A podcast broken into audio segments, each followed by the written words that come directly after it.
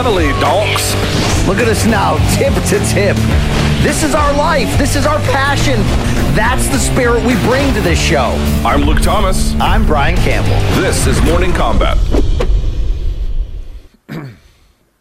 It is Wednesday, October 7th, 2020, and it is time, donks, for Morning Combat. Hi, everyone. My name is Luke Thomas. I am one half of your hosting duo. I am joined by the gentleman on the other side of the screen. No bigger fan in the world of M- uh, MK Dissected than him. The conspiracy to my theory, my friend and yours, Connecticut's king, not named Apathy, the one and only Brian Campbell. Hi, Brian. How are you, good sir? Uh, Luke, as you already know, I've got a tongue like a razor, a sweet switchblade knife, and I tell it like it is, even to your passive aggressiveness. I heard rumors going around someone close to the show has found out that you don't believe that I support non BC MK products on the same level that I do what we cook up live every Monday, Wednesday, Friday. Luke, uh, do you like apples? Because I, I got a number, I retweeted the damn uh, dissected. So uh, city cockboxing all day, every day. Thank you. Yes, great the- work. the- uh, I'm the sure only it's reason I might have the only reason I might have that view is because you told me that that was your view. Just sort of putting it out there, but Yes, and that person who put the bug in my ear was actually you, Luke. Okay, but congratulations, you're you're dissected on Izzy. I hear Luke because I get texted about it by you every hour that it's Yes. our most watched video in morning combat history. So congratulations. it's not. It's not. It's, you- se- it's second most behind the Khabib dissected that I did. But uh, yes, it's. But it who's counting, well. right? Who's counting? You know. I mean, who, who would look at these metrics? I don't know. Nevertheless, uh, we have a lot to get to today. It's a Wednesday edition of the show. So, a few news and notes. People have been asking, are we still going to do the dead wrong segment? Yes, but now it's going to be on Fridays. Makes a lot more sense to end the week with all of these stupid things we've said, Brian.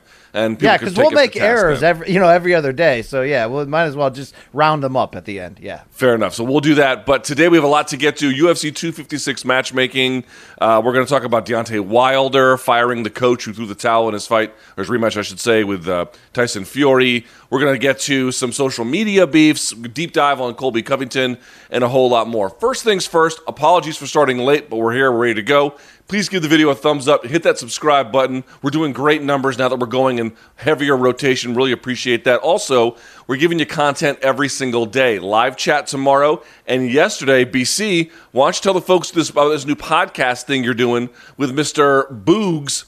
It's the boxing hardcores, right? Yes, yes, a boxing hardcore, not the regular fans, as the great Richard Dwyer would say.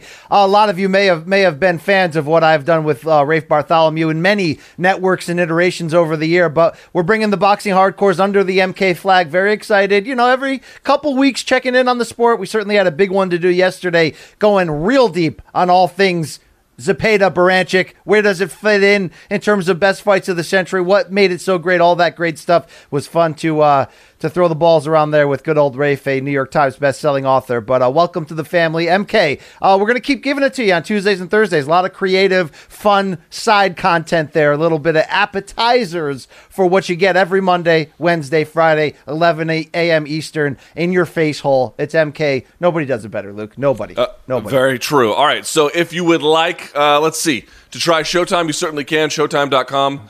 Uh, 30 day free trial. You like it, you can keep it. If not, pound sand. You want some merch? Store.show.com. These links should be in the description box. I don't know if they are, but store.show.com um, com is the place to be for that. And a reminder 3 p.m. East Coast time tomorrow, the live chat, my live chat, moves to the MK channel. You can check it out there. All right? So, okay. Uh, BC, with that in mind, we have a lot to get to. We no time to waste. Let's start with our big. Thir- what, what's that? I said, let's do it, Luke. That's all Let's I do it. said. Okay, let's do it. It's it's Thank hard you. to hear over these effing. Happy uh, editorial wife is a happy editorial life. Okay, thank you. I mean, it was just being you're being weird, not me. But okay. Neither here nor there. Let's start the show. Three big topics to get to. First things first. ESPN's Ariel Helwani has reported that UFC 256 has lost its main event, BC. It was supposed to be the, uh, well, I would say somewhat long anticipated fight to a degree between Gilbert Burns and champion Kamaru Usman. Usman needs a little bit more time to heal from injuries, get right, uh, to be in a position to, to compete fully. And so now the organization is kind of sitting out there not knowing what to do. A lot of different actors in the space have thrown their, you know, their uh, name in the hat and they want to be picked up. Uh, first things first, your reaction to the news that they don't have this welterweight fight to lean on for the, I think, the last pay per view of the year, if I'm not mistaken. Yeah, I believe it's uh, what mid December, maybe December twelfth. I have to look that up. I think the twelfth. Yeah. But uh, UFC 256 was shaping up pretty well. Look, uh, Usman Burns is not going to have the sex factor, you know, of a of a Colby a, a, on one side of it or a Conor or whatever. But but that's one of the best fights you can make in this sport right now. And the co-header for that one is looking like it would be Amanda Nunes defending her 145 belt against Megan Anderson. So while it's certainly not great news that this falls apart, Luke, I think it does give UFC an opportunity to to bu- build up that pay per view even larger and add some more commercial crossover sort of name value to it, while still getting a very good fight uh, to replace Burns Usman. And you, you, mentioned there was no shortage of people coming out and throwing their name into the mix. Uh, we can go up and down it, but I'm interested in saying if you are Dana White, Mick Maynard, uh, the other guy, Sean Shelby. Uh, you call up your Endeavor friends, right? You got to you're probably having an eyes wide shut party, no pants, you know, co- covered eyes. You know what I'm saying? Maybe the Illuminati's involved, and you're like, what are we gonna do for 256? Let's bring in Luke Thomas to help us uh, book the territory. What's the best fix here? Well, so some of the reporting that has come out to me that I've seen is that they have a few options. You already mentioned they've got Nunes and Anderson sort of tentatively targeted for this card.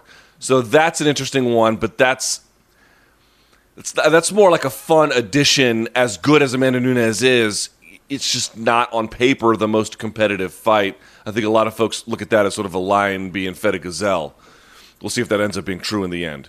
Um, they're still waiting to hear about what's going to happen between Petr Yan, your UFC bantamweight champion, and Aljamain Sterling. But the one that caught my attention that I thought was the most interesting, and I don't know if it's doable, but I like the idea – Francis Ngannou wants his title shot, and he wants it against Stipe Miocic. That was also reported that the UFC has reached out to both sides to see if that's something they can get going. Now, obviously, we have Francis Ngannou beating Jairzinho, Jairzinho Rozenstruik, but back in May, and doing it with absolute ease. I mean, did the fight even last 30 seconds? I don't think that it did. And then you have the another five round fight just this past August for Stipe Miocic. So they are in different positions. One, Francis has been waiting a lot longer and two, that was a much tougher fight than what Francis had to go through versus what Stipe had to go through for DC the second time. Nevertheless, if it's your last pay per view of the year, while I like the Nunes and Anderson fight, and while I absolutely love the Yan and Sterling fight, neither of those are your get over the hump from a pay per view standpoint kind of major attraction. Both of those are great B, and in the case I think of Nunes and C, sort of a, if you wanted to have a three title fights on the card, that would be your C, and if there was an A, B, and C, or a three, if there was a one, two, and a three in your power rankings, they still need that one. They still need that A in the title picture power rankings. For me, if they can find a way to do it, and I might understand Miocic's reticence here, BC, because not only did he have a tough fight, he already beat Francis. He's looking for something different. Jon Jones is out there. Maybe you go that direction, but they apparently have promised Francis a title fight. Francis's people have told me that they've promised him a title fight next. I think if you can find a way to get it done, that's got to be your clubhouse leader, right? It should be. That would be the the I think the middle ground answer where it's safe enough. Look, you're not even with Stipe and Francis in there with Amanda in the supporting act. You know, you're not going to sell massive buys, but that's a sexy bout. The the the Ngannou Stipe rematch. There's a lot you can do with that. I think that's the safe middle ground answer right here. Uh, and how do you get Stipe back? It's probably just pay him, right? Just pay him a little bit more. Pay him what he probably deserves at this point as a guy who regained his title and has been there for you at each step of the way. Uh, Jones would be nice to crash this party, but we're we're already talking about the potential of Jones Adesanya. Plus, Ngannou is more deserving. I think you can also get a pay per view main event out of Jon debuting at heavyweight without a title in some form. So this would be probably meaning Stipe Francis 2 safest, strongest, best move to do. You probably wouldn't have to break the bank while still giving Stipe enough to, to, to make him want to do this right now. But what about those rumors that Dana was throwing out that he did put a, uh, an offer out there for Dustin Poirier and Conor McGregor? Uh, that could certainly swoop in and save the day without question, Luke. I wouldn't want or need an interim title there, but do you think UFC would be willing, if they went that direction, to put Conor in a non title main event in a non sort of one off super fight situation? Like this is a fight that is within the title picture at 155 and put Amanda in a, in a, in a title bout co-main event. Would, See, this would is the weird. okay? This is the weird one for me. It's like if they don't put Conor in there, you mean to tell me we're going to end the year without a Conor McGregor fight, except for the one in January against Cowboy that lasted what a minute? I mean, I forget even how long it was. 42 Something, you know- seconds, yeah. Yeah, I mean, it was it was nothing. It was like cotton candy. It was it was there and then it wasn't. That seems to me like almost impossible to believe, and yet it feels like that's the path that we're headed on. Because my guess is Dana White put out this ultimatum, which, by the way, he leaked stuff to the press to make the fighters look a certain way. Oh, we're going to offer the fight, and we did offer the fight to Conor and to Dustin, and Dustin was like, "I accept immediately." You didn't hear anything from Conor, and Dana was like, "We're supposed to hear by a certain time this day." That deadline passed, and we didn't hear anything, which leads me to believe he doesn't really find that bout all that interesting. BC, I'm trying to I'm trying to think about this. If you're if you're trying to get Conor McGregor to fight Dustin Poirier, how do you sell it to him? How do you sell it to him other than saying, "Hey, if you don't take this, you're going to be inactive even longer," right? Other than other than just getting out there again, what is the what is the rationale? Because one, you have to cut to 155, which he'll do, but I think he prefers if he doesn't have to. Two, it's a non-title fight. Number three, it'd probably be a main event, which means it would be five rounds, which is a much more difficult thing. It probably blows up any attempts to make the Pacquiao fight, if that's even real or uh, headed in any kind of meaningful direction. And he already beat the guy. Now, I understand the differences, as do you. This is not the Dustin Poirier he beat back then, which isn't to say that Conor can't beat him or wouldn't beat him, but it's a much more difficult task and ask this time around. Plus, Conor was on a red hot streak, and now he's very, what do you want to say? All over the place at this point in terms of whether he's training and whether he's not. So I like that fight. I think you could go that direction. But Stipe has an obligation to defend the title. That's a little bit different, and they can do something with that. They can make another interim title with Jon versus whoever, as you indicated. People would, you know, riot, but you could do it. You can't make another interim belt. Gaethje already has it. Well, let So me answer having- your question. You, you threw out a ret- you threw out a rhetorical in there, Luke. You said, "What would they do to to get Conor to do it?" You you'd have to guarantee that he gets uh, Khabib if he wins. I mean, straight up. Uh, you know, Khabib could say every day of the week, you know, I want to go out and fight GSP and be done, and I don't want to be, you know, in the same uh, puddle with this with this piece of shit. You know, the, your boy, I will smash him. You gotta, you'd have to sit down and, and be Dana and not send it via DM and uh, maybe do a blood oath and shake hands and say, "Look, Conor, you come back and you fight Poirier in this pay per view main event. We're not gonna, you know, we're gonna give you Conor money. We're not gonna give you Floyd money, but uh, you come do this for us. You're getting the Khabib rematch because it makes sense for all of us. That would have to be a conversation Dana would have to have with Khabib to make that work. Certainly.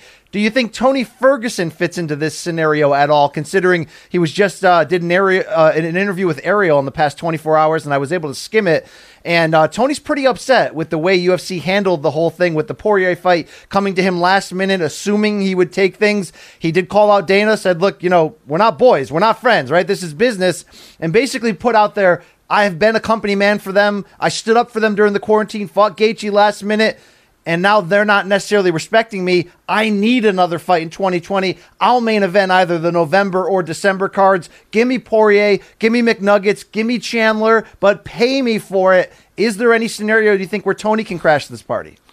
As a headliner, I mean, you can make the Poirier and Ferguson fight, and you and me would love it till the, our dying day. But I don't know that that's a fight you could put in there. I mean, imagine if what you had was you couldn't convince Stipe to do it for whatever reason.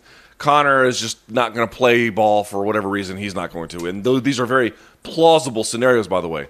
It leaves you with Nunes and Anderson, Yan and uh, uh, and uh, Sterling, which are at least in the latter of the two, a totally competitive fight, fine title fights, I suppose, all things considered. And then you have Poirier versus Ferguson. Now, don't get me wrong, that is a killer card for hardcores, and maybe they end up going that direction. I mean, part of this whole year has been if we can meet our volume quota with these contractual revenue deals that we have, that being the UFC, they don't have to bend to the stars in the ways that they might have had to four or five years ago. The, the, the game has certainly changed in that way. So maybe they just end up going that way. But as a headlining fight, no, I don't think you can do that. I think it's just a another fun fight. Plus, if you end up doing it that way, where you put it on the pay per view and you've got two title fights above it, it can't headline, which means it's going to be three rounds. Maybe you do want Poirier versus Ferguson for three rounds, given all the battles they've been in, but you have to be okay with that ahead of time and say there's a reason why we don't want that to be five, right?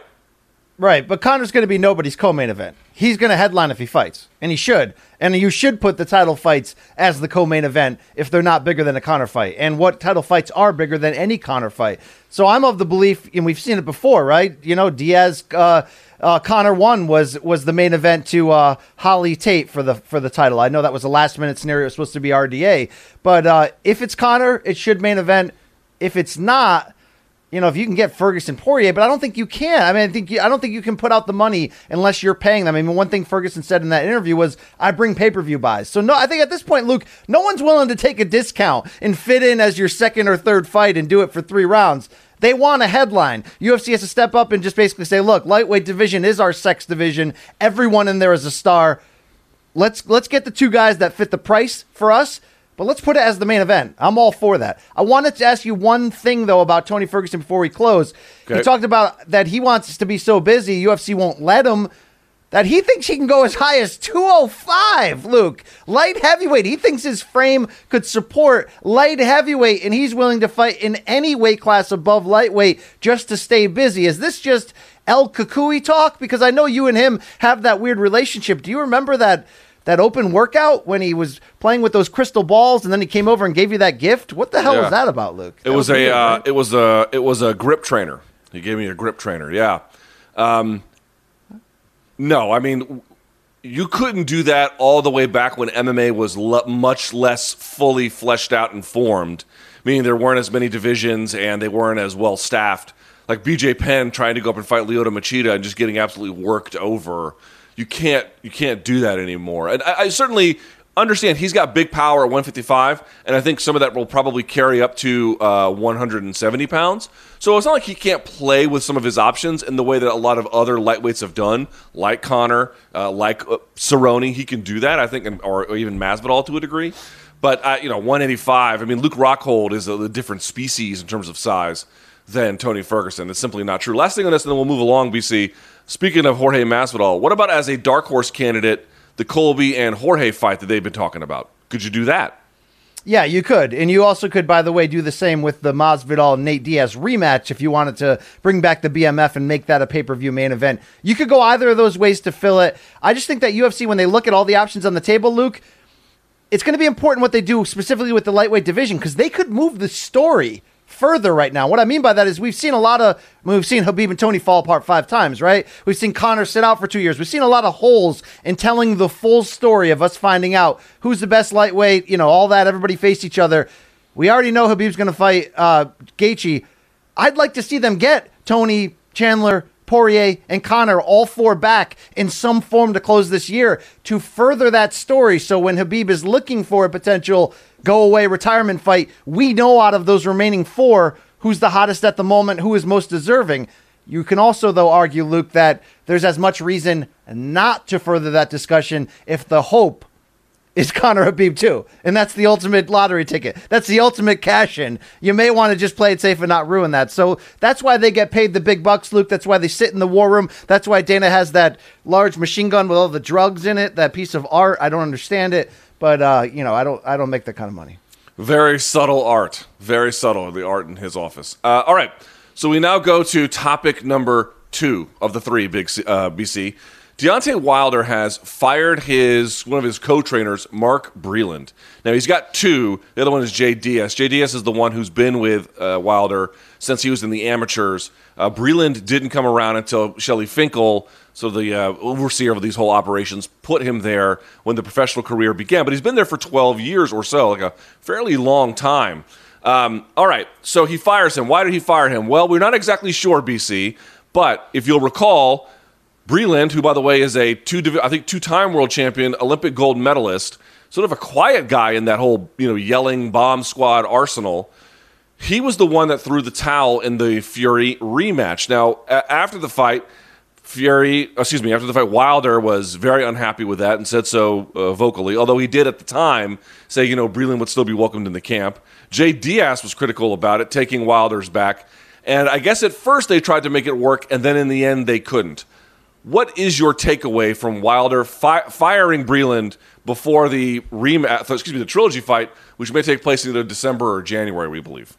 Uh, you know, your knee jerk reaction to say like this is wrong. This this feels like it's the it's a million percent wrong move. Not only is Mark Breland, who was, you know, I don't know the percentage, you know, that you get co-trainers 50-50, but in some forms, you know, he's the guy who brings the credentials. He's one of the greatest amateur fighters of all time. Oh, and by the way, he had a pretty good pro career too and was a world champion. Here's a guy when you're looking at Wilder, I know he's the blood and guts warrior. I know he's the guy who can win a fight at any time. But Breland was able to bring the quiet sort of uh, technical side of it, and that those are some of the holes in Deontay's game that you would think need well rounding. So you mix that with the idea of this was the guy who was trying to protect your future. You weren't winning that Fury rematch. Fury was walking you down. We find out after that Wilder had an injury on his bicep from surgery. You know, the, the, he was worn down from wearing the ridiculous costume. There's a lot. That was just a bad night at the office. So your knee jerk reaction is to say you're getting rid of the one guy in that camp who had your best interests. But obviously, Luke, anytime there's a divorce or a spat, a domestic issue, and you know I'm calling this meaning a, a family here, uh, this domestic family team Wilder. You never really know what goes on behind the scenes. So I do give credence to what uh, Wilder's manager Shelly Finkel said when he came out and was like, "Look, nobody can act like they're in the gym day to day, and that there's not more reasons for Mark Breland's exit than just he's the guy that threw in the towel." I don't believe it's that simple as that. I want to kind of oddly spin this back to you though and say this. Yeah, knee jerk, it looks like a bad look. But you are Deontay Wilder. You're always going to have, you know, the, the great equalizer, the one trick pony, the thing that's going to separate you from the guys who are more skilled than you. Deontay came to this sport late. He's kind of still learning on the job, even though he's had a, you know, incredible career and all those knockouts. If anybody has a puncher's chance, even in a fight they're getting beat up, it is Deontay Wilder. Do you think there's anything to the idea that while on the surface it seems like the wrong motive and the wrong message to send, that the one guy that's looking out for your health, you get rid of him? Does Deontay Wilder need to be wired to ride or die to get the very best out of him in the ring? It's not a PC sort of uh, you know motto and, and and and look at this, you know. And yes, he was getting beat up by Fury. He got dropped. He was straight up getting beat up. It looked like that fight was going to go south and it and, and going worse, downhill the whole way. But if any fighter could pull that out of the brink, it is Deontay Wilder with that right hand, and maybe that's just you know, the life and death feel that he embraces, maybe that's how you get him at its very best. I, I, can't I can't assume to know what goes on in that camp. It seems like the wrong move on the surface. It seems like it's a yes man move. But maybe that's the best way to get the most out of Deontay Wilder at the end of the day, and Jay Deas knows it, and this is the best you know plan moving forward. I I don't know what motivates Deontay Wilder at the end of the day.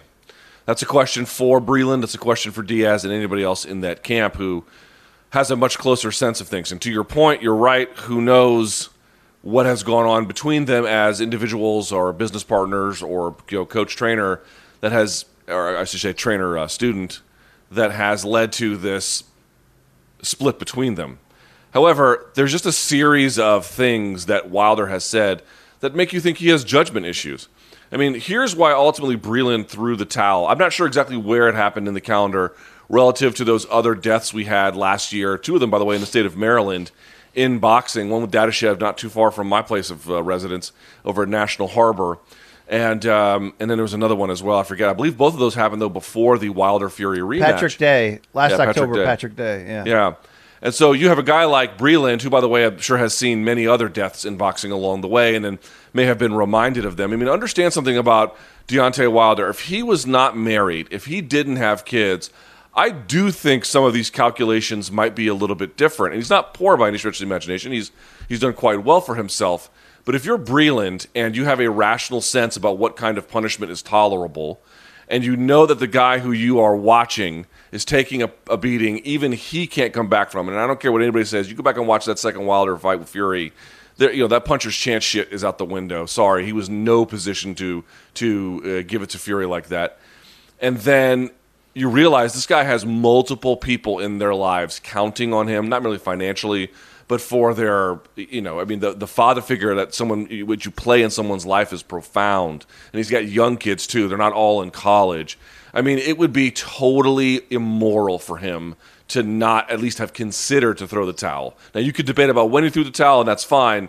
But the idea that he, like, remember, The big thing that even Deas and Wilder got after Breland for was the very notion that he would even think of throwing the towel. Not that he actually even did it. Like the very concept to them was simply something you couldn't tolerate no matter what the circumstances are.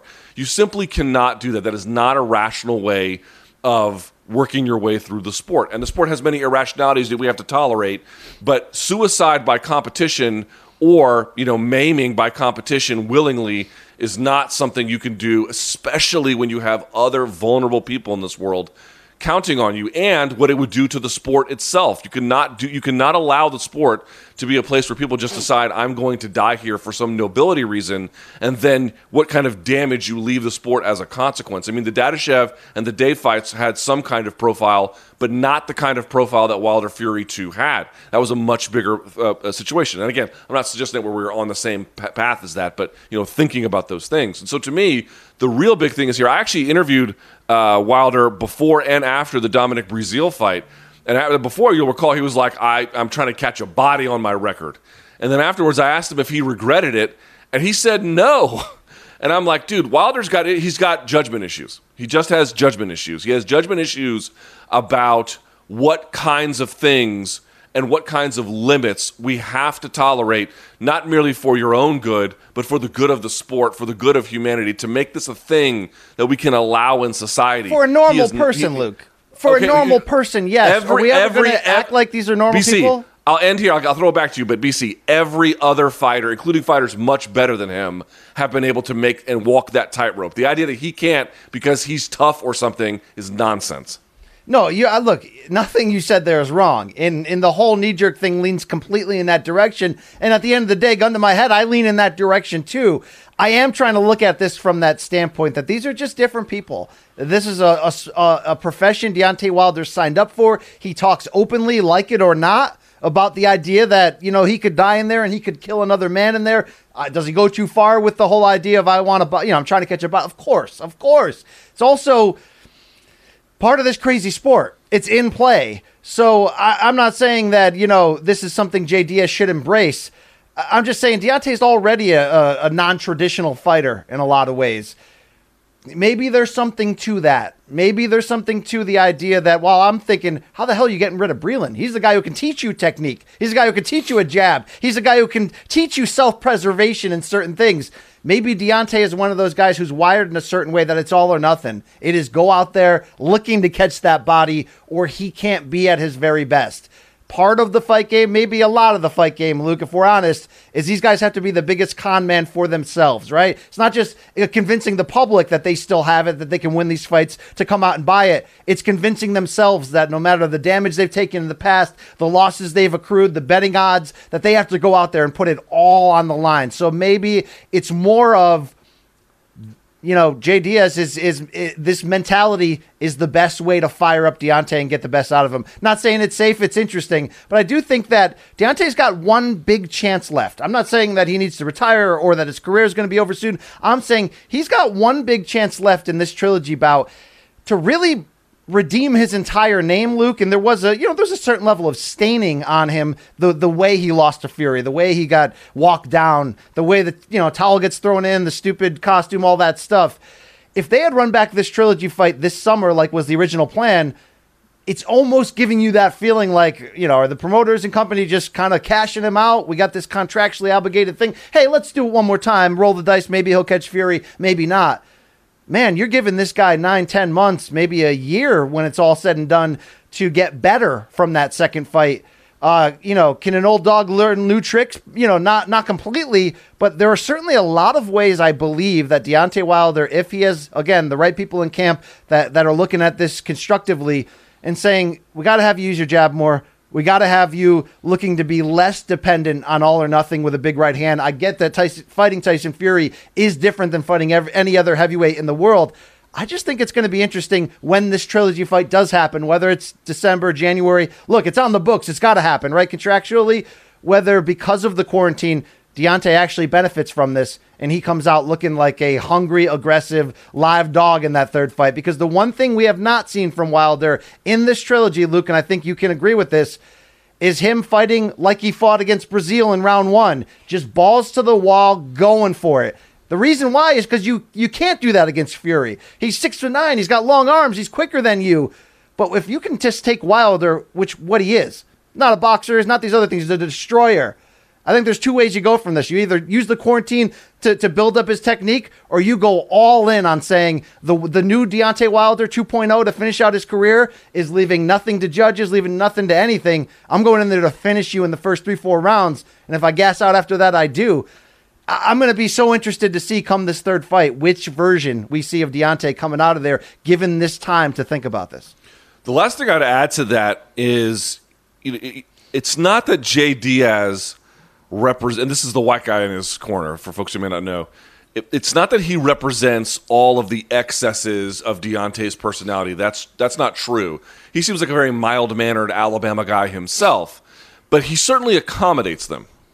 And I don't know that Breland didn't accommodate those things in the way that Deas did, but he was always really quiet. He didn't do nearly as many interviews.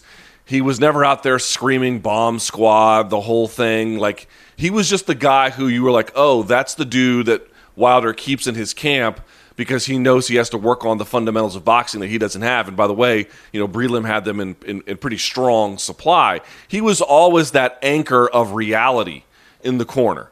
Deas is not the anchor of reality. He, he can be he can provide many other benefits to Wilder, but not that. You jettison the guy who was that. That's going to put you on the right footing to beat the best heavyweight boxer alive. Maybe, maybe, maybe, maybe the maybe the path is just to you know be the juggernaut and bust down walls and and just overwhelm the guy with force. But part of me feels like the pattern of misjudgments he's made. There's a through line with them, and ending with the dismissal of Breland does not speak well of them. All right. Uh, point three, by the way, our topic number three, BC, which leads us sort of back to the initial conversation to just a small degree. What should be next for Leon Edwards? So here's what happened. He was offered a fight, or I believe they tried to make a fight between he and Wonder Boy. He did not seem especially interested.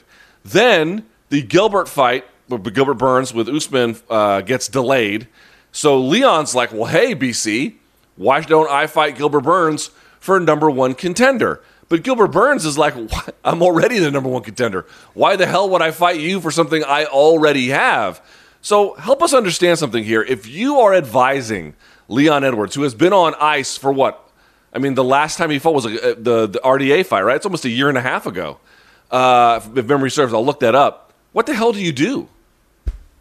Well, you, the the worst thing you can do is not fight, right? When you're being avoided or when you are not falling in the graces of the company to be a favored son, the best thing you can do is stay active and get to a point where where the promotion has no other choice. Or if your opponents in boxing, or if we say this about Gennady Golovkin, right? When all the big middleweights were avoiding him, the best thing he could do is become an attraction, fight four times a year, which he was doing, and knocking fools out. And it kind of, you know, you're eventually going to either get up to the rankings where people don't have a choice, or, you know, and mandatories and all that, or you're just going to become such a big star they'll want to fight you.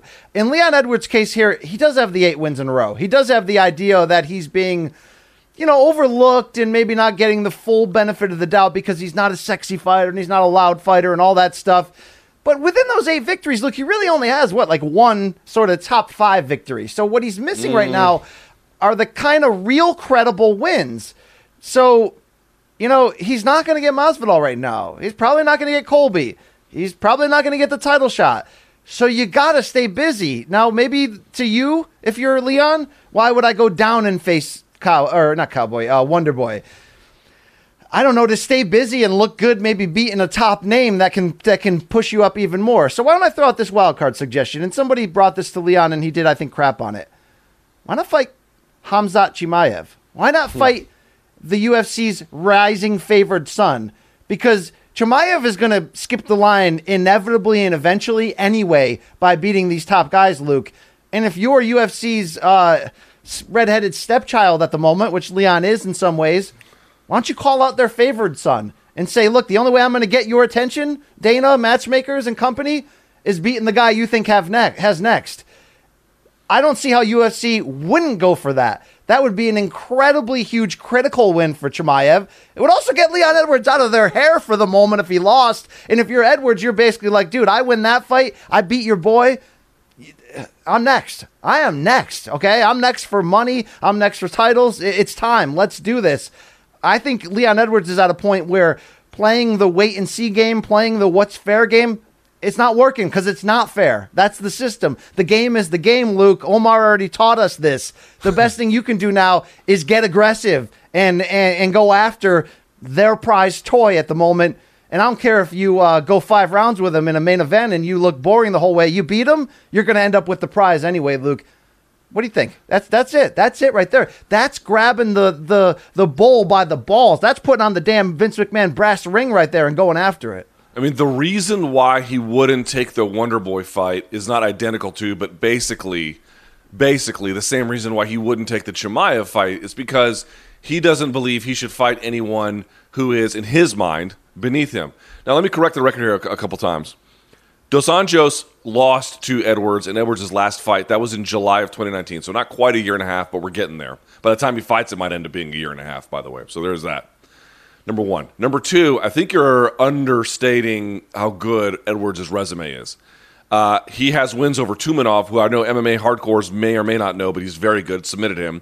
He has wins over Vicente Luque, Donald Cerrone, Gunnar Nelson, and Rafael dos Anjos. That's a legitimate fighter, folks. I mean, you can say what you want about how exciting those wins were, but they're absolutely legitimate, totally real. Okay, but he, Luke, aren't those all B wins? Full respect to everybody you just mentioned. Aren't those uh, all well, B and B minus wins? He, you got to get some B plus and A A minus A wins to really yes. get into that title conversation. Okay, you, know, you, Fair enough. Here, here, here's where I'll split the difference with you, BC. Bro, let me just say, do you remember the road Max Holloway had to go through to finally get a title shot? Sometimes Understand. that just happens. And Tony, tell about Tony Ferguson. I mean, Tony Ferguson had to do this for much longer. I, I'm totally on board with the idea that uh, he has not done so much that his case is so overwhelming that we should pound our fist on the four Formica and demand to see the manager. What I'm saying is the following, though. Pound sand, ha- brother. Yes. You, ha- you have to set the context. He was supposed to, that's Leon Edwards – was supposed to fight Tyron Woodley in March, right before the pandemic hit. You'll, be, you'll recall, uh, or when the pandemic hit, I should say, because they had that UFC Brazil card after the rest of the sports world had went on ice. Then they tried to have that UFC London card. That was the card where Edwards was supposed to fight Woodley. That was his big coming out moment. That was when he was basically going to announce to the world that this is the guy that needs to be taken seriously because that would have only been Woodley coming off of the Kamaru Usman loss, just off of losing his belt. If Edwards had fought Woodley and won, and I think he probably would have, all things being what we've now seen, he would be in an absolutely totally different position. And I feel like that's where, in his mind, he actually should be. I don't think he should take the Chimaev fight, but I do think he should take the Wonder Boy fight. To me, that is that sort of space in between where it's probably not exactly what he wants, but what he wants is really not available. He's been on ice too long. Wonder Boy is a very tough, decorated competitor, very hard to beat, and enough of a name. And BC, I think you would agree with this enough of a rankings presence that you beat that guy, and people say, okay, all right, we're cooking with gas here because only the very best are able to really do that. I'm going to give you two more scenarios in which Leon Edwards could get UFC's attention. Do you like either of these? Scenario one, how about hire Ali, manager to the stars? Because all of Ali's fighters seem to be passing go and getting big opportunities. Or that's, scenario two, uh, show up backstage one time with a camera around and um, maybe give that receipt to Jorge Masvidal. Ha, just saying, not trying to get WWE on your ass, but just saying, you give that receipt back to him, you may see him in the cage. All right. I mean, here's the thing. It's like, okay, you could do Edwards versus uh, Masvidal, but Masvidal is popular not because he beat up Leon Edwards. It's because he did the three piece in the soda after knocking out Darren Till, and then did Askren, and then did Nate Diaz.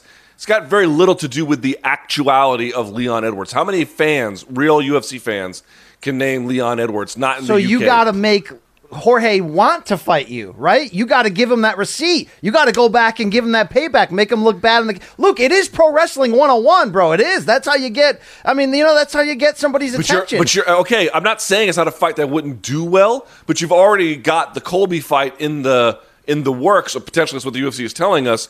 Which fight is bigger, Edwards versus Masvidal or Colby versus Masvidal? Look, it's I'm the latter of those two by far. I'm not saying I want to see Masvidal Edwards. I'm saying if you're looking at scenarios in which Leon Edwards can get his respect and get the company's attention, uh, you're known mostly now, to be honest, for taking that sucker punch from the three piece Minnesota guy. Oh, why don't you go and give that back to him and then see if you can enter into that discussion? I'm just throwing out scenarios to try to help our guy Leon get the respect he deserves. Um, let's not act like MMA and, and fight promoting is polite society. It's not, right? This is the game as well, and there are ways to play that game and cut the line. That's maybe one of them. Okay, it's not for everybody, Luke. I mean, right? just understand the rankings here. This is why I don't understand why you wouldn't take the Wonder Boy fight. Kamaru is your champion. Your number one contender, as the rankings go, for what it's worth, is Colby. Two is Burns. We already sort of know what's up with them. Well, Edwards is sitting at three. Masvidal sitting at four. Yes, you could do that. I don't think it's optimal, but you could. Five is Wonder Boy.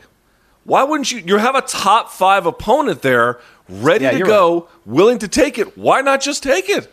That's probably the that's the middle ground. That's the smartest, safest. That's that's the that's the play if you're Leon Edwards. All right, sitting out, not the play. Complaining any longer, not the play. Um, I don't know. Sliding into uh, Masvidal's girls' DMs might be the play, right? Hitting him with that left hook backstage in front of a camera might be the play, but uh, you know, it's just me. Uh, well, I'll just say this. Sid, I agree with you. It's like I don't mind fighters sitting out for a little while, but the, and the pandemic certainly not Leon Edwards' fault or anybody else's. Uh, he's managed by Paradigm, which probably means he won't be going to Ali anytime soon. But the the real key is a little bit of time off, probably not the end of the world, situation depending. But when you're Leon Edwards and your last win was July of 2019, buddy, I mean, I respect the ability completely. No doubt about it. I've been saying this guy is very, very hard to beat. But you got to get out there. You got to get out there against. At some point, you have to recognize it's not your fault, but the pandemic pushed you back a little bit. You're going to have to, as unfair as the world may be, BC, sometimes you have to recapture things that you already had by no fault of your own. Yep, you, you got to learn to hold your own. They get jealous when they see it with your mobile phone, right, Jay? oh, Jay's not with us this week. Sorry, sorry. Gaff in our ear. Shout out to Gaff this week in our ear. All right, BC, we're trying, some, we're trying something new here for our next segment on the show. Why don't you take it away, good sir? Yeah, we all know uh, from the comments, if you read them, that Luke is just a, a far left uh, wuss uh, SJW face, right, Yes. Luke? Is that what I would fuck up a- anybody who's ever called me that. I would fuck them up in front of their loved ones. But you Wow, know, for the wow, for the make pur- for the purposes for the purposes of this uh, conversation, I'll tolerate it. All right, we have a new segment called uh, How About It? SJW, Social Justice Wednesdays.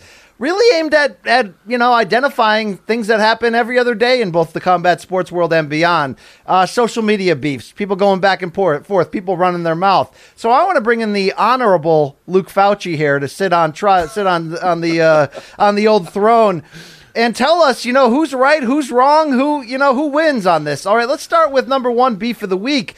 Uh, this has how this whole Gilbert Burns thing started, right? Ariel Helwani of ESPN tweeted out, "With uh, Usman's not ready for the Gilbert Burns fight, but hey, how about we do the uh, the Leon Edwards Burns fight? It's the number one contender fight, whatever."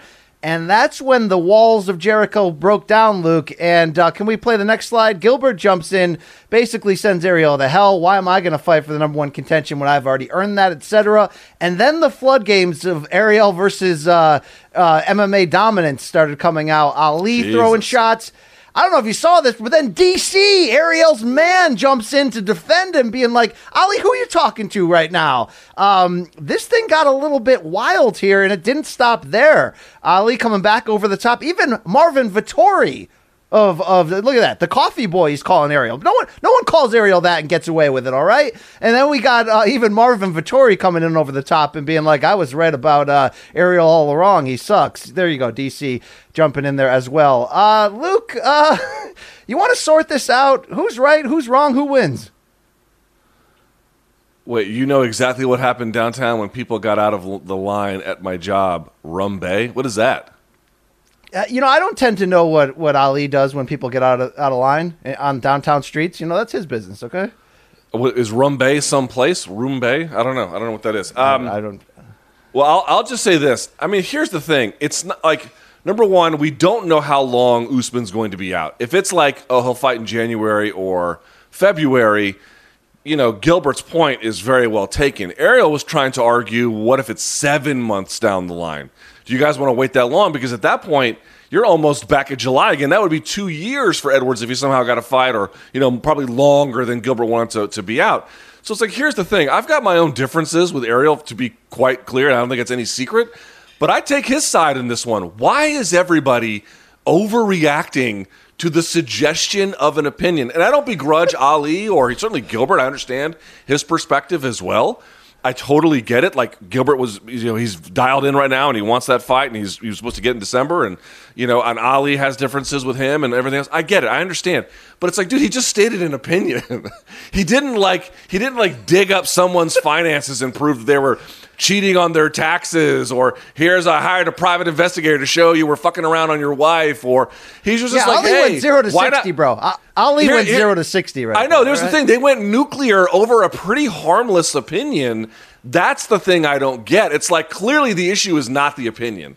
The issue is something else. So if we're just judging it based on the merits of what Ariel said, I side with Ariel. I think he. I think I don't agree per se, but I think that the overreaction. It's like, dude, everyone in MMA there's no in between. There's no like, oh, I disagree. It's like, fuck you, die slow. You know, eat shit, I'll kill you. It's like, My dude, full chill. form makes make sure all your kids won't grow. Yeah, Yeah. yeah.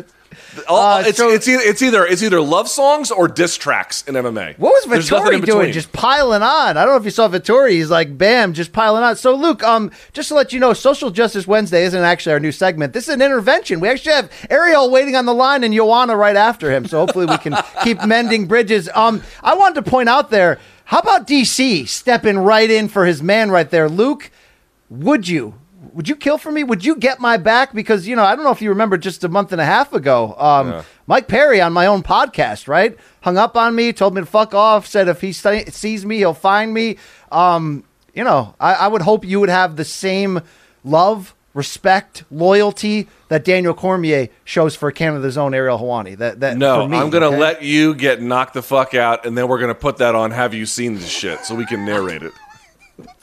That that is what I deserve. Yes, at the end of the day. All right, let's go to uh, SJW number two in the boxing game. Luke, this is an old beef, but it's opening up again. We know Gervonta Davis going to get that Showtime pay per view main event against Leo Santa Cruz Halloween night inside the Alamodome. Looks like we're going to get a crowd there. Ryan Garcia, who uh, who wants that, is now jumping back in, saying uh, a I lot of things. Uh, can I go? He went on to say, "Can we advance the slide here?" As he's jumping in on Leonard Ellerbe's DMs uh, on his reply there. Yeah, yeah. Giovanni Uh, and Ger- Geriani.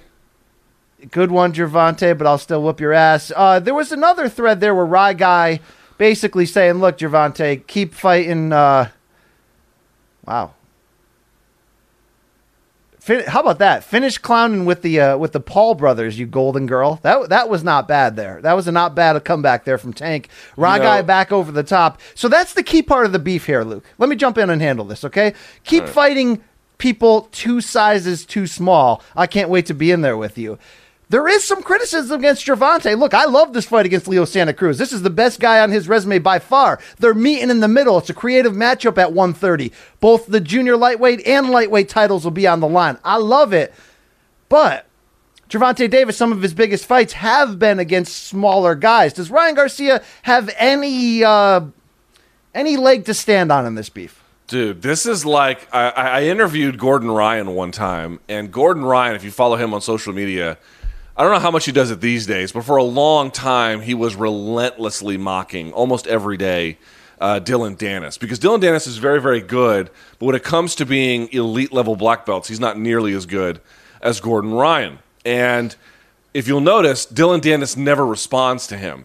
And Gordon understood this. He's like, he can't respond to me because Dillon has a bigger following than Gordon, but Gordon's way better and knows that if they ever competed, there's almost a guaranteed, you know, certainty that Gordon would win. So Gordon can just sort of fire shots. Gervonta is in a similar position with Garcia, but he indulges this guy because Garcia has a huge following, but BC, come on now, stop playing. He's not nearly on the level of Tank. And if they fought 2020 or 2021, he is going to get absolutely wrecked unless he makes some kind of unbelievable you know, progress. Look, uh, do, what what I love Gervonta Davis in that fight, yes, but I, I think we don't really know yet how good Ryan Garcia is. I know there was some levels of his coming up where he looked like, uh, is he going to be vulnerable? I think since, you know, teaming up with Eddie Reynoso and Canelo's team, they have added some more defense and wrinkles to him. And here's the thing he does have explosive speed and confidence in there. You asked me to pick gun to my head. I'm taking Gervonta by KO. I want to see that fight. That'd be a monster fight. But I think in the in the realm of who's winning this beef and the back and forth, Rock guy can't even get himself into the ring. He's constantly fighting with Golden Boy and DAZN. He wants to fight Luke Campbell. They're not paying him enough money for this, uh, you know, big fight they're building up. Whereas Gervonta's, you know, headlining a pay per view and getting full support here. So as of right now, I think if you're Gervonta, you're like, you know, pound pound sand, brother. But Luke, I want to see that. That's a sexy, big time, cross the street type of fight to make, you know, in the nearest future. I'll say this: uh, Gervonta's doing better in real life but Garcia, for all the disadvantages that are conferred upon him, he's actually winning the online beef. Now that will come to a halt if he ever fights Gervonta and Gervonta knocks his head into the third row. But for this moment, I might have to rule in favor of Garcia, not because he's better, but because he is coming from such a disadvantage and he's baiting, he's baiting Tank to to level things with him. It, it creates some different impressions. Indeed, indeed. Uh, interesting stuff. Our final beef of the week. Speaking of Mike Perry, Luke, he has an interesting idea. This is an amazing story. On Tuesday, I love this. So Mike Perry's going to come back. I don't know the date, but the report is he's going to fight Robbie Lawler, which to me is is a great sloppy welterweight fight. He says whoever gives me the most money can join me in the corner with Coach Latory, his fiance Latory Gonzalez, who uh, I know not fiance. I'm sorry, I, am not aware of their uh, entanglements with a ring or not, but I know that she is, you know, uh, carrying main his child squeeze. right now. Yeah, his main squeeze, his baby mama, all that stuff. So, Luke, let's just start right here before we advance the, the slides. All right.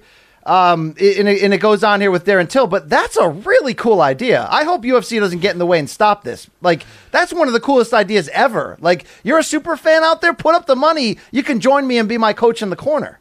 P- Perry's a For, genius, Luke. First of all, auctioning off a cornerman spot has got to be one of the most amazing ideas I'd never. How did we not think of this before?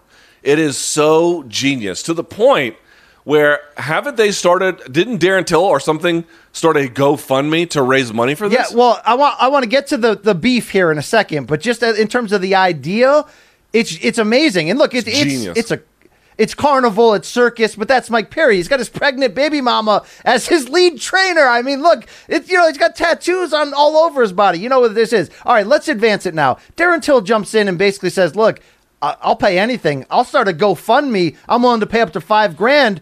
Then we saw, I think it was one of the Kawa brothers jump in and say, Look, I got NFL guys offering big time money. And then Darren Till did Darren Till things on Twitter and really started coming at uh, Mike Perry as we advanced the slides here. Um, talking about his baby mama. Okay. Mike came back with a nice little, uh, you got sent to hell by Masvidal, throwing the towel.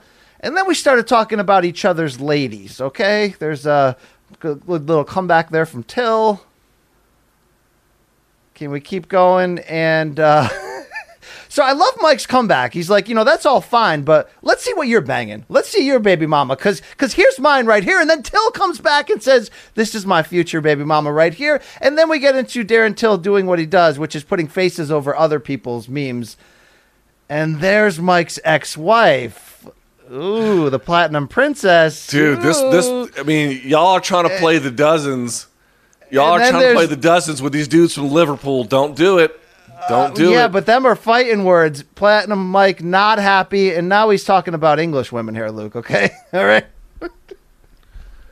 you know what, Mike Perry? I mean, you know, he's. I hope this ends in a fight. Okay, this has to end in a fight. First of all, it has to, and I hope it does. Um, yeah, they're still going right here. We're still going back and forth here. Uh, look, this is uh, this is like you know a 10-8 round in terms of Darren Till handling him on social oh, media. Oh man, you know, you know, nobody in England posts their girlfriends. Wonder why they all post mine, talking about mine. LOL. That's because y'all are the only ones who use the word wanker because it's all you do. Wank off to pictures because the birds on that side have the flu. Yeah, not so great. Not the best. Yeah, trash talk. So, um, what's the best case scenario? Because Mike Perry draws eyes, right? You know, he just got that. He had that co-main event with Mickey Gall, and like people cared. He draws eyes, Luke. If you're UFC and you want to partner in on this idea, can we actually get there until? Is that possible? I mean, no, because number one, the commission has to um, raw dog pro. That's Kendra Lust jumping in. I know. Luke, I know, I know. She's a huge MMA fan. Uh, dude, she here's likes the grappling deal. of all kinds. I heard, Luke. Here's the deal. It's like it's not merely that Darren's insults are better. It's that it's that it's that Darren is the one who clearly has the other guy upset. You know, Mike Perry gets mad, and Darren Till just keeps finding new ways to throw gasoline on the fire. You can't play the dozens with this guy. He's just too funny. I mean, when he came out and said, you know, okay, now that I'm the one who'll be in the corner, who's going to pay me money to throw in the towel? Dude, I was hooting and hollering over here, laughing my ass off because that is hysterical. He'll take any opportunity to be like, okay, I'm not playing, I'm not playing. Ah, I'm playing, bitch. He is constantly that guy. The, the, the trick for Mike Perry, you got to block these guys and just focus on, you know, the Well, it helps that hand, Till would beat him in a fight, right? So you can talk that kind of trash when you can you can back it up in the streets or in the cage. I'm assuming, but I mean, look, Mike Perry does have experience knocking out old guys. But uh, Luke, what is a good case scenario here to make this, uh, you know, to, to really make this a circus extravaganza? Do you go the celebrity route? Do you go the you know, little kid, old guy route? What do you go? How about bringing back the old guy that he knocked out to be his coach in the corner? How about um, uh, you know, a, you like a celebrity here? You like the Just Bleed guy? Where are you going? Do you go YouTube star or do you go like Frank Shamrock? Like, who are you trying to piss off? Is really the key Oh, question. yeah. I don't think if you're Mike Perry though, given his um, things outside the cage that can prevent him from getting fights. You know, UFC has, has supported him. It seems, despite his uh, craziness. I don't think you want to piss off the, the management, right? No, so he'd probably. I mean, I don't know. You got to get um, get Ryan Garcia. I don't know, some shit like that. Get some. Who is uh who's like a famous internet? Tro- you got like not troll, but like uh you know Mr. Beast from YouTube. Who can blow up your spotlight like that? Mr. Beast is always like, I gave my friends all, you know, purple colored Lambos. Here's the video. It's like, well, wait a second. You can't just donate money to be in Mike Perry's corner and then make a Mr. Beast YouTube video about it, blow up Mike Perry's spotlight. I think that might be pretty good. Uh, at what point should Latory not be carrying the spit bucket when she's this much pregnant, though, Luke? Uh, at what point does your wife just like say, you know, I'm not going to walk around anymore? My wife was pretty active all the way through the pregnancy. We had we. I've only got I've got two kids. They're twins, and uh, they were born four and, four and a half months premature, which is Ah. insane. So I didn't have the traditional experience. I see. Well, my wife was pretty active all the way through. Spit bucket's not that hard to carry. Getting up the stairs, you know, I wouldn't ask her to do it more than once. So she's probably fine. I like to see the Platinum Princess back in there. There, there- there's a reality show waiting to happen. Okay, Luke. Thank you, thank you. That's what we got this week for SJW. Uh, let's let's let's move on, please. Uh, all right. Well, now it's time for a segment that we are tentatively, and I do mean tentatively, calling Going Deep. It's where we do a bit of a deep dive on one topic, but a topic maybe with many, many different tentacles. Uh, Colby Covington, obviously coming off the great win over Tyron Woodley. He was most recently in the news, not for MMA reasons per se, but because he was actually at the last debate between President Trump and then former Vice President Joe Biden. You can actually hear him when the debate is over sort of scream, I think, was it uh, best president uh, ever or some, some kind of plaudit, um, but it was clearly him, and you can actually see him in the audience. Since then, he put out a message, BC, on social media saying um, he does not have COVID. We don't know if that's actually true, but let's say for the sake of argument that it is. And um, that, you know, he is going to, he's sort of celebrating the healthy return that, I don't know how healthy it actually is, but the return to the Oval Office uh, of President Trump. And, um, you know, all the people who have been speaking ill of him will get theirs in the end. But it raises an interesting question, BC. It's one that I've been asked, and I don't think I've given a very good answer to, so I'd like to do it here today. The do. election for. Go ahead, I'm sorry. I said, please do, Luke. Yeah. Okay. The election for president is less than a month away. For folks who may not realize that, it's less than a month. This is not something I would I wish to have as a uh, overtly political discussion. In fact, I don't think that it will be, but it does have some tie-ins because BC, you watch pro wrestling, I don't. Maybe you can think of an example that will help us better understand this. Whether you like Trump or not is irrelevant. What is relevant is that Colby Covington has tied his identity to a political actor. And a political actor, at least in theory, will have their fortunes change day to day, month to month, year to year, but substantially over the course of elections. And there are two different scenarios I guess I'd like to imagine. One in which Trump loses the election. We'll start with that one first. And then one where he wins. Because I actually do think that's a separate and important part of the conversation as well. But first, let's go to the other one. BC, have you ever seen somebody tie their fortunes and their, not really their fortunes, really, their identity to some outside actor, some outside figure that has really uncertain futures? Because that's really what this is all about. Is there anything in pro wrestling that reminds you what we're seeing here? I mean, maybe, uh, you know, ahead of uh, WrestleMania seven when Sergeant Slaughter, that that dirtbag, turned uh, turncoat and joined the uh, the Iranian military, Luke, uh, for the big showdown with Hulk Hogan at WrestleMania mm. 7. All right. He was really playing up the Gulf War, right, during that point. But no, this is real life. And by the way, I like you referring to politicians as actors. That's my territory, Luke. Okay? Both sides are fake. This they're, you're, they're selling you uh, up the river here, Luke, to try to believe that this stuff is real. Um, no, there is no one person who has ever tied his boat to something in his shtick and his personification of what makes him famous more right now than Colby and Donald Trump. So, Luke, how important is November 3rd to the future of Colby's career from a marketing standpoint? Is it is it win or go home? Here, here's the thing I just find so interesting. Colby started out as the guy who was spoiling Star Wars and Spider Man or whatever it was. I think there was another one he spoiled as well. And I actually found that more hilarious because if you looked at his mentions, it was just everybody in MMA, didn't matter the political affiliation, super bitter at him. I found that to be very funny, but he morphed that into basically being the Trump world mascot in MMA. He wears the hat all the time, he's reading the book at the press conferences. There's anytime he does an interview, he's wearing some kind of Trump shirt, there's the Trump letter over his shoulder right? It's it's at all times Trump symbolism in, in, your face. Again, it's not about a good or bad. It's just it is what it is. But he got in on it at basically what what could be the high watermark of it. I mean, right now Trump is in fact president. I don't know if he'll win on November third, but right now he, that is the most powerful office in the land.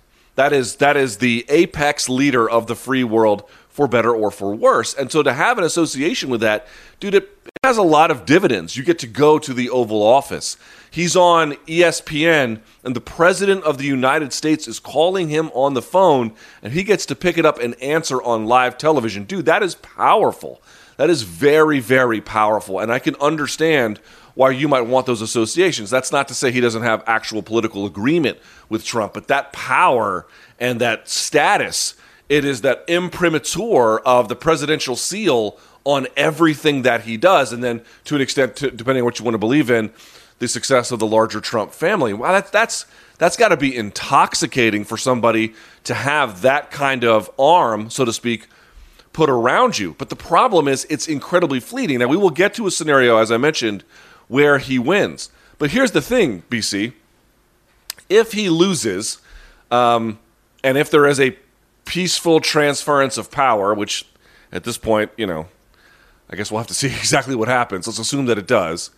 You have to ask yourself what happens to the Trump brand afterwards. And I don't want to get nakedly political here, but you have to ask some of these questions, which is to say, even today, BC, you had a, uh, a federal court rule that essentially a New York prosecutor can take a look at Trump's taxes. There was a report by, and by the way, and Cy Vance is looking at them, and so is Tish James and many other prosecutors at various levels of the government in New York, looking after his finances to see if there's any actually illegal activity. More on more to that point, if you look at the licensing uh, agreements that he made by virtue of the New York Times reports, we're talking upwards of four hundred million dollars he was able to make off the Trump name. Can you still do that if you're a one-term president? So it gets to a point where after he becomes if he if he doesn't get reelected, you have to ask yourself to what extent do Trump's misfortunes, should they happen, does that affect Colby's identity? Because he's not a right leaning uh, fighter, BC. He is the Trump mascot.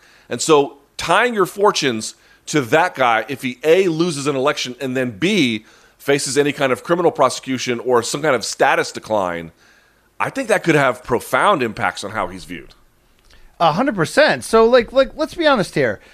the origin of this is, you know, and, and Colby tells his own sort of uh, creation story, and you know, you can argue if it's completely true, but you know that after a boring win in which he wrestled early in his UFC run, that that uh, UFC matchmaker said we're not going to resign, we're not, not going to, you know, sign you to a new contract, win or lose, entering your last fight, and that was when it all got into his head. You know, I need something different. And look, you know, I talk, you know, two three years ago even to people close to ATT, and they've said straight up, you know, behind the scenes that it's a Dan Lambert creation. Dan Lambert's the wrestling super fan. He's the guy with the room in his house, you know, the ATT founder with all the legendary wrestling belts that he's collected. He actually had a pretty good run on Impact Wrestling a couple years back as a heel when they had that MMA invasion for Bobby Lashley, which Colby and and uh, Gleison Tibau and others were actually a part of. Um, but Colby, you know, he rode that pretty damn well, and he got himself into a title fight with Usman. But I thought that was going to be the turning point, Luke, because do you remember he did that interview ahead of time with the um, with the uh, uh, Republican female? Who am I thinking of? Oh, um, the African American lady, uh, Yes. Candace Owens. And he seemed in that moment to do the, you know, and Chael got on him for it, a lot of other people did, to do the cardinal sin in, in pro wrestling shtick, eh, which is, you know, break kayfabe and basically admit this is an act and I did this to save myself. And suddenly Colby's changing his story from lead agitator, you know, trash talking uh, troll to almost like you know underdog hero. I thought he was going to stay in that direction. He didn't talk hella trash with Usman leading into that build. We didn't see them fight in the buffet line like they almost did before that fight happened. Luke, it was almost a boring build and then obviously a great exciting fight. But he's doubled down since then. And maybe it was smart to double down because we're entering not only an election season, but like, you know, the all time, uh, you know, craziest one in terms of people being this passionate and, you know, Puff Daddy, vote or die, brother, and all that wildness, Luke. I mean, good God, the NBA Finals have vote on the back of the uniforms. I mean, it's a it's a time like no other, Luke. But I do think it's all or nothing here. Um, I'm not going to compare Donald Trump and Joe Exotic exactly, but remember when Tiger King came out? It was freaking the best thing ever for like two weeks. I even bought two T-shirts, Luke.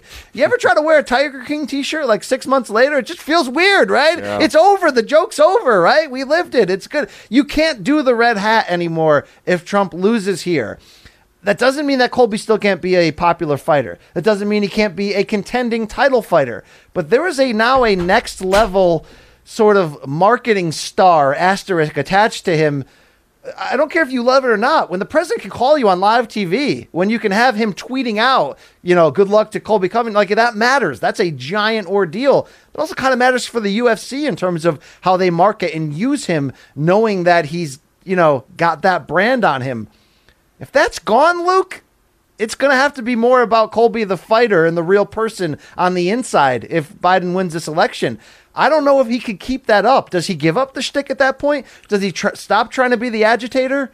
Or uh, Well, where the- else here- could I he mean, go? He- here's the thing that's interesting to me. It's like, let's talk about some other people who are very pro Trump. Dana White, right?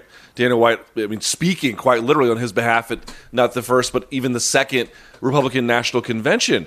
But if I had to ask you, forget about his Trump support, who is Dana White? You could probably give me a pretty good answer. UFC president, longtime fight promoter, blah, blah, blah, blah, blah. Jorge Masvidal. Forget about his Trump support for just a second. And unfortunately for him, uh, you know, the president got COVID, so they couldn't do that bus tour, you know, which would have, I think, enmeshed him to a degree with the with the Trump brand as well. But um, you could still say Street Jesus, you know, the uh, sort of the the Cuban. Well, uh, actually, that's uh, that's uh, Romero, the Cuban muscle crisis. But um, you know, he still has some kind of identity. Absent that, for Colby, the whole thing for him is again, this is not a referendum on Trump's identity per se. It's just a question of who are you without it. Now, BC, here's the part I'm trying to think of. Can you pivot out of this in a way that fans might find authentic? I know in pro wrestling, it's all of a sudden like some guy goes from being a villain all his life to all of a sudden, boom, overnight, now he's the greatest, or uh, quite the opposite. You could be, you know, good and in all, you know, in an instant, storylines change and you're bad. Can you do that in MMA? I'm not saying it's good or bad, just from X to Y, from black to white to white to black. well, look, l- let's present it like it is. Uh, it was a heel turn when he became this gimmick, right? I mean, he Yeah, got, but hold on. the But it's filthy- but it's but it's not. It's a heel turn in the sense that he was polarizing, but it's very different than the heel turn he made when he was sending out the spoilers because he got a whole side of people to then support him. He got this whole uh, uh, part of America, quite frankly, that pays attention to it anyway, that said, you know what, I identify with that guy. So it was and it wasn't. Well, look, it, it- you know, for pro wrestling terms, it was. It was a heel turn. He was a kind of a nobody. He started to get people to hate him and want want to hate him, and that's how he got popular through that. It also helps that you're he's a really good fighter and started climbing the the ranks there. Um, in pro wrestling terms, if he's going to try to do a face turn after this election, in pro wrestling, you do it by go rescuing the hero. So I don't know if there's any scenario in in in in real MMA where that's possible, where he comes running in the cage to rescue somebody. I just find it really interesting in this regard with the whole idea of this heel turn because he's it's annoying. It's over the top. It's ridiculous. He's ridden it really far. Like if I'm grading this heel turn, it's wildly successful. He's got the president calling him. He showed up at the damn uh, debate, as you mentioned, could be heard on camera yelling. And the fact that he makes you rub your fingers down a you know chalkboard feeling, whether you're you know pro or against, just because of how corny at times his shtick can be, the fact that it elicits those emotions out of you in pro wrestling terms means that it works, means that he's winning. I don't actually think there's a real life pivot here, Luke. I don't think there's there's a way to to keep that level of celebrity for him and be able to do that whether it's, you know, attempt to turn good guy or anything here unless there's some is there a villain in UFC that people hate so badly that they'd love to see Colby call out and go after? I don't think so. Not yet. Uh, but I, I want to say this too. I mean, MMA media has been very much in denial about how much Colby has ridden this to a successful uh, conclusion or level. Now, has he become Brock Lesnar in terms of pay per view sales? No. Is he the you know the ratings juggernaut that I don't know uh, some other fighter might be when you put him on television? I'm not suggesting that. But what he did was he not only asked a certain part of the world, or, or I should say America, to identify with him, but he asked a portion of America that feels like sometimes the world is a little bit against them. And he represented them proudly and without any equivocation, quite blatantly. And it's a world that is both inside MMA, but also very far outside of MMA. And if you're out there at the debates and the president's calling you on national television and you're a very good fighter and you can use that to um, you know he's getting on shows that most fighters don't get on dude it quite obviously worked and i don't know why media has had trouble saying that up until now they find every sort of little excuse oh the lawler fight didn't do good ratings dude the lawler fight was in 3 p.m. in the middle of the afternoon. And again, I'm not suggesting it has resulted in popularity as a I want to put down money to see that guy or to see that guy get knocked out, which maybe is the ultimate litmus test. But in terms of like how visible he was before to how visible he is now, it's a dramatic upgrade. It's a huge upgrade. And there's just no getting around it. So, Maybe the only now- face turn, Luke, is to go out there and start supporting fighter pay and coming back at Dana. Maybe if he turns on Dana, that's the ultimate sort of pro wrestling window of how he turns it back good. But uh, keep going where you were going. Well, I was just going to say, if you think about other people that MMA fans have hated as fighters, like a Josh Koscheck, he sort of morphed at the end there to something of an elder statesman. Even Michael Bisping, for a time, was a little bit of a heel, uh, and then all of a sudden turned into an elder statesman, uh, elder statesman to the point where Bisping was even like, I don't even know how the fuck it happened. I just people just started liking me all of a sudden. I don't know that I foresee that for Colby because independent of the MAGA shtick, like separate from that, he's doing stuff like you know Khabib is a you know engages in all kinds of unspeakable acts with animals, or you know making fun of Dustin Poirier with sort of uh, gross verbiage, and he's a very well liked fighter. Maybe he can just keep that up. Is that a thing he can do? Just being shitty to everybody? Yeah, shitty person works if you just want to stay a sort of uh, you know generic heel. I want to ask you though. All right, short of saving his job, and maybe it did. Maybe it did save his job. Um, where would he be today though if he hadn't fully embraced the the political side of it? Because there was a time where it wasn't so much about politics and it was more about uh, you know, oh, these He Brazilians was are he was filthy. you know, he was it's- he was Dennis the Menace. That's who he was. He Yeah. was Dennis the Menace. you know, where would he be right now? Would he have been, would he have gotten all the uh, opportunity he had up to this point? As much as we say this was a great victory for him, he has succeeded in making this gimmick work and getting fairly popular out of it. Would his ability have gotten here anyway? His ability would have gotten him pretty far. How far? It's hard to say. Um, you know, when Werdum was chucking boomerangs at him, that had a pretty interesting effect too, right? It wasn't like people weren't paying attention. But it changed, right? Because when he started becoming out as like super pro MAGA, you had a lot of other fighters been like, you know what? I thought I hated Colby. I'm pretty pro MAGA too. And so a lot of that kind of tension went away.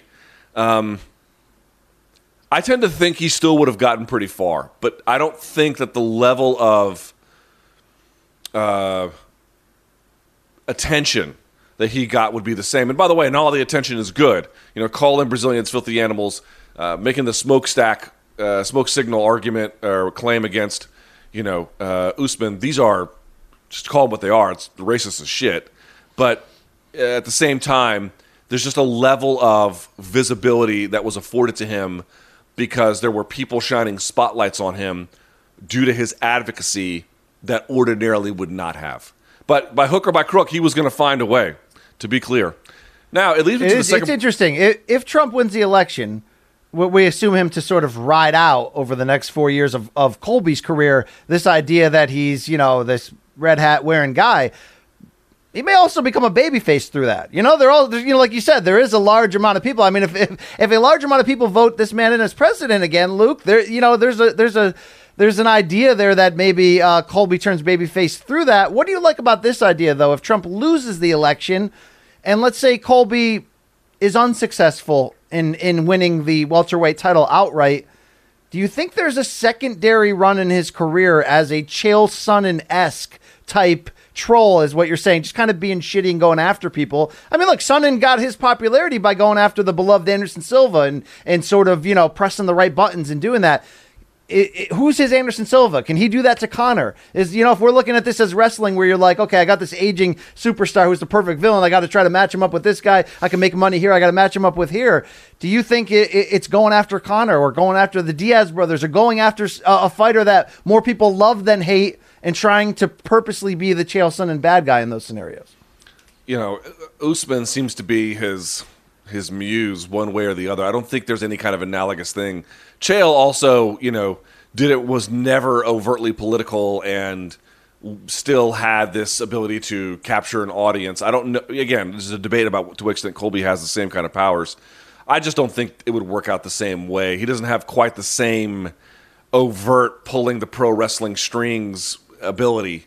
Um, I don't think he has the wit. He doesn't have the wit of a Chael Sonnen, right? It- and it- and it's not even exactly humorous. It's only humorous for how insulting it is. You know, and even then, he's dialed even some of that back. Like, remember when people would miss weight, even when he was doing the MAGA shtick? He would still go after them. He doesn't do that anymore. He doesn't really go after. He has much bigger. I mean, when he went after LeBron James, they were comparing not LeBron James and Kobe per se, but they were sort of talking about this juxtaposition on first take. He's realized you got to have huge targets. So he's not even really focused on MMA targets for the most part. It's, it's more about the larger culture wars, and he sees himself as sort of an avatar for one of the soldiers. Um, all right, but it leads me to a, a question now about the other side of the coin, BC. What happens if Trump wins? And I want to say it in the same way we talked about with Biden, where it's a reasonably normal election with reasonably normal results, and Trump wins outright in a way that is reasonably without controversy. Right? Let's imagine that, because there could be a million different spaces in between, but let's imagine that. That has to be an unbelievable boost for him because you got four more years, 32 years of age. He'd be 36 by the time that the, that the president would be done you would have built this goodwill where now, I mean, you know this as well as I do, being a one term president can be devastating for your historical record. Getting two doesn't absolve you from all of the different blame, or it doesn't absolve you from having your sort of name stock decline, but it puts you in an elite uh, status. It gives you a way for the faithful to look back fondly upon you for a very long time. And I don't know what's going to happen in the next four years. It seems very uncertain these days, especially with the pandemic. But if he wins outright, that is something that Colby is going to be able to ride, I think, not merely for the next four years, BC, maybe the next 40. That is something he might be able to ride for as long as he has a professional and public life. Do you agree? I do. I do agree. He's got to be able to stay winning. He's got to be able to. I mean, there has to be a monster win, whether it's winning the welterweight championship or it's again getting him cooked up in some type of celebrity feud against a Conor type that, that he would end up winning to sort of uh, keep his relevancy. Because look, at any shtick is great until you suffer losses, right? Then it doesn't work. But he d- would have the opportunity few have had to, to really ride, you know, the, the, the joining. I mean, it's almost like marrying Beyonce or something. If you know, it, it, it's that level of stardom and it just lifting you up. It would be fairly interesting. I mean, do you think? How close do you think he is to his leveling out ceiling of us finding out how great he can be? Can he win a welterweight championship, Luke? I think he can. I don't know that he will, but you know, again, we go back to that fight with Usman. It was one three three one two two heading into the fifth. I mean, that was basically anybody's fight, right? I mean, something like that. He had a real opportunity to take that from him, and Usman was the better guy that day. But I think if Colby had fought a little bit more, um, you know, in a more of a diverse way, I honestly think he maybe could have beaten him. But this is what makes the rematch so exciting. You saw Colby lose his shit when they were going back and forth at each other on that sort of split screen that they did after his last win over Woodley, and you could see that he was pissed and the fire was real. He was still on the adrenaline of having beat Woodley. I mean, Woodley is funny. We all thought that the Woodley versus Colby fight was the one to make. We were actually kind of concerned how the promotion might be that these were the the two rivals that would define this generation of welterweights. It turns out not really.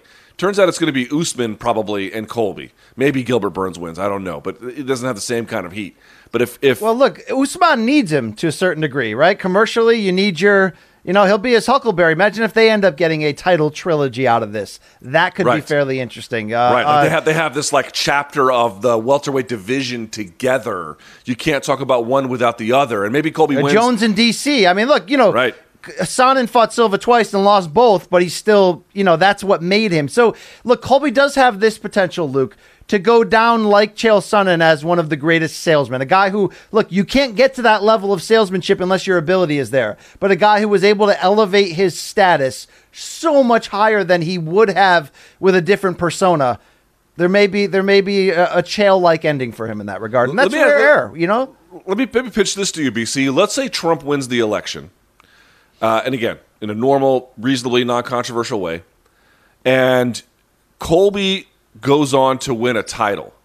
Can he naturally outgrow what he has with this sort of representative of Trump world? Can he be something more than that without ever actually like leaving it, but like maybe adding on to the identity? Can he do that? Well, that uh, yeah. So the add-on would be a cleverly smart face turn because again, if Trump gets reelected a second time, there's a fairly loud majority saying that they're pro almost everything that the MAGA red hat brings to the table. So there is the idea if Colby can win the championship, bring it to the Oval Office, and and do that whole shtick, that he turns babyface out of that.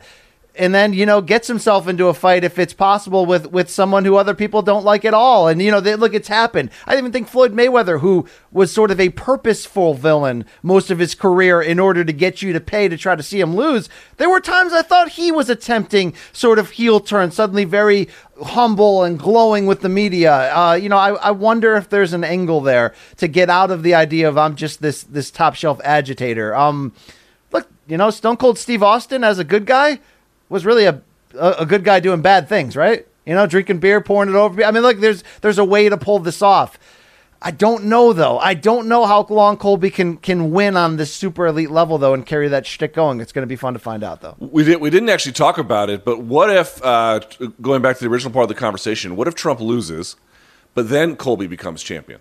Is that the moment where he can say, "Okay, I rode this thing out as far as it's going to go. Net net, it was kind of a win.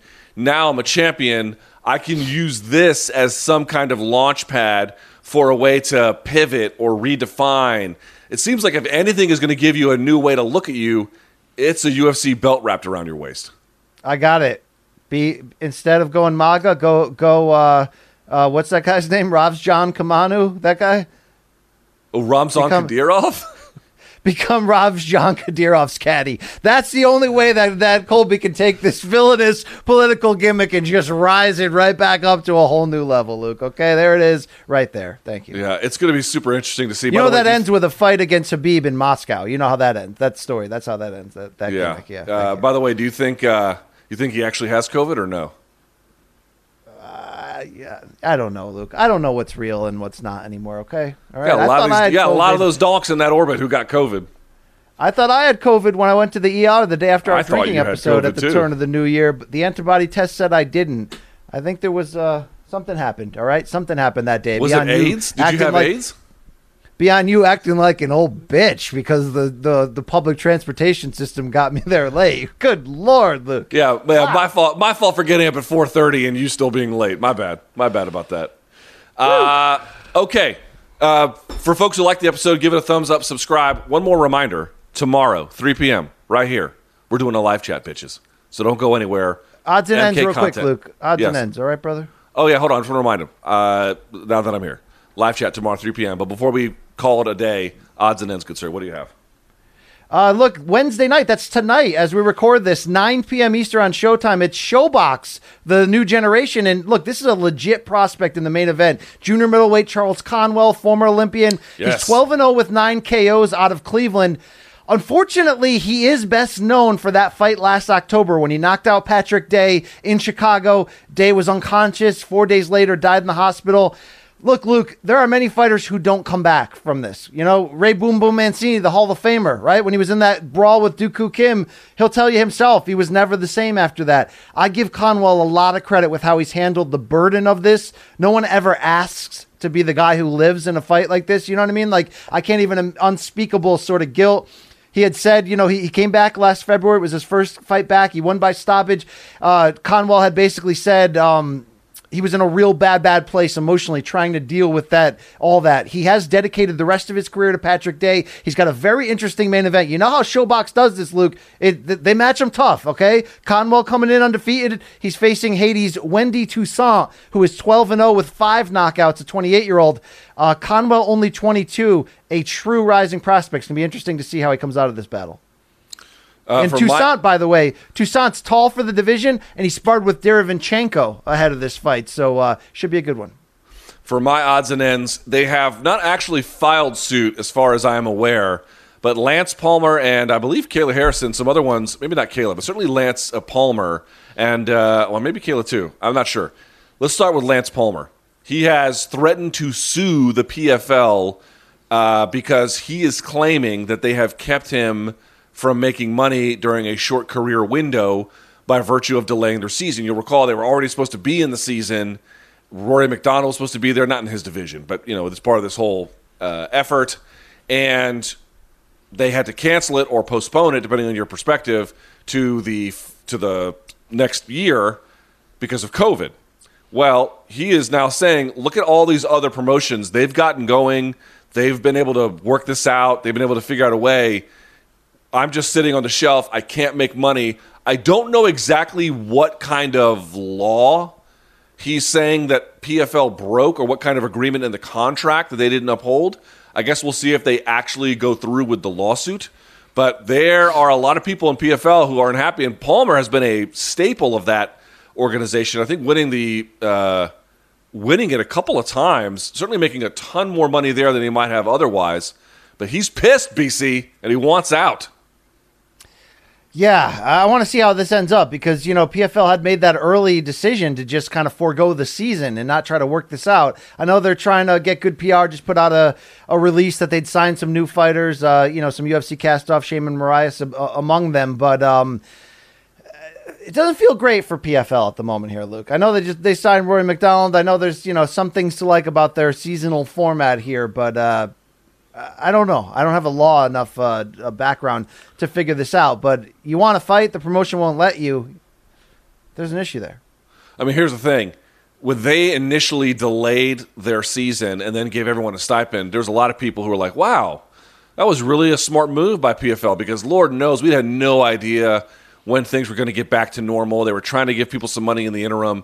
But then two things have happened since then. One, they found out to make that stipend possible, they had to cut a shitload of fighters on the roster.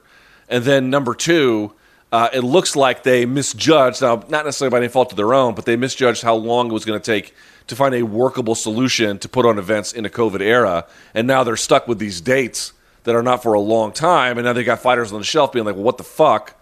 I want to make some money. It's a it's a difficult situation for them. I I understand Lance's point, and I don't know what the PFL could have done differently other than wait longer. It's just You it's feeling really the PFL, tough. Luke? What does the PFL have to do to, to, to get you to care? I mean, they, they, look, they put on occasionally. I'm not going to badmouth them. They put on occasionally interesting fights, and so occasionally I tune in. That's about it. All right. All right? right. It's a good proving uh, ground for young Ali fighters, right? Uh, it's a great way for fighters who ordinarily would not necessarily make a ton of money to make a ton of money. So I like that. Uh, Kayla Harrison, so far, has had a decent uh, opportunity to get some practice there. I like that. Um, they've got some interesting fighters that they've pulled from parts of Russia. That's cool. You know, some names have gotten popular there that ordinarily would not have. Rory MacDonald might find. I mean, there's things to like about it, but event over event, do I like get up for it? No, not really. Okay, okay. Uh, Luke, to close here, can we pour one out for the great Eddie Van Halen? Um, Yeah. you know, we just had this whole talk about, you know, celeb deaths happen. And I'm like, you know, I never knew that guy. I'm not that torn. You know, shout out to him and his family. But, you know, I feel like I knew Eddie Van Halen. I mean, I can't even tell you the role he played uh, in my music journey at multiple stops. This one was a tough one, you know, of uh, of throat cancer. And uh, what was he, 56? 65. That's, that's it. Wa- 65, did you say? yeah.